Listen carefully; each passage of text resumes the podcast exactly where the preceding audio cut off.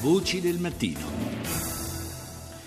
Parliamo ancora di diritti civili, in qualche modo ne abbiamo parlato adesso a proposito di Haiti e Santo Domingo e adesso ci occupiamo della situazione relativa alle popolazioni indigene del Brasile. Do il buongiorno a Diego Corrado, esperto di diritto internazionale e di società brasiliana. Buongiorno. Buongiorno a voi.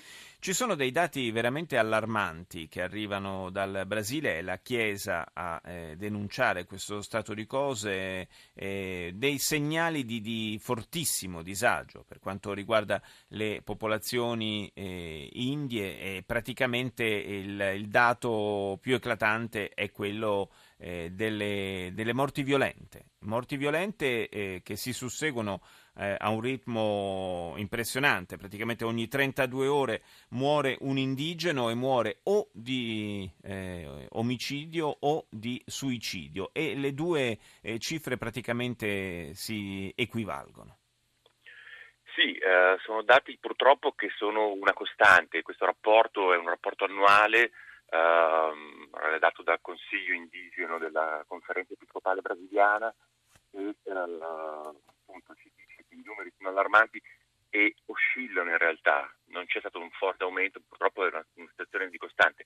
Le popolazioni indigene vivono prevalentemente in aree dove eh, lo Stato brasiliano fatica ad affermare la sua sovranità, sono aree remote dove eh, fazenderos, eh, speculatori senza scrupoli cercano di appropriarsi di, delle risorse naturali che vi sono. E la sentiamo un po', un po male, la voce un po' lontana, a tratti per la verità provo, eh, provo a ripetere. Ecco, sì. adesso meglio.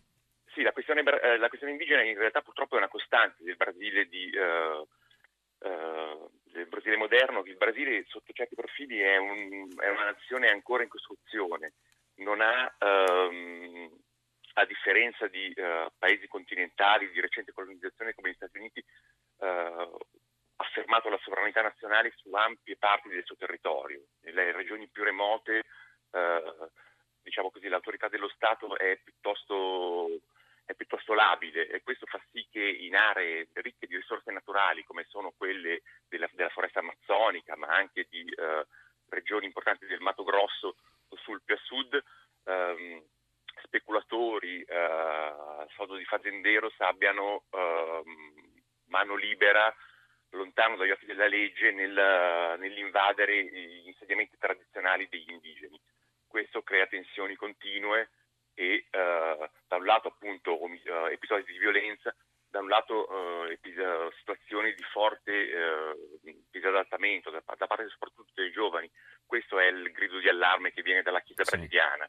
Fra l'altro un impoverimento sempre più marcato di queste popolazioni eh, che è testimoniato anche dall'aumento impressionante del tasso di mortalità tra i bambini, che di solito è uno degli indicatori proprio della, della povertà e del malessere sociale.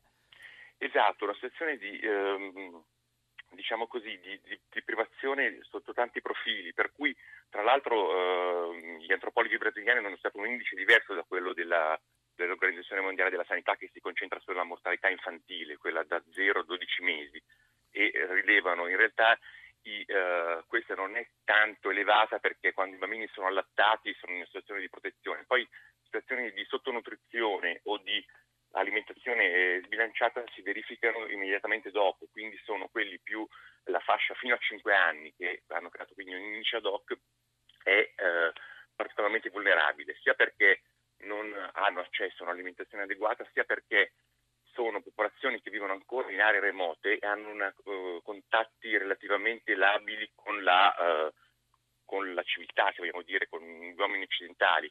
Queste continue invasioni fanno sì che periodicamente si diffondano epidemie perché sono ancora popolazioni isolate che non hanno sviluppato adeguati anticorpi.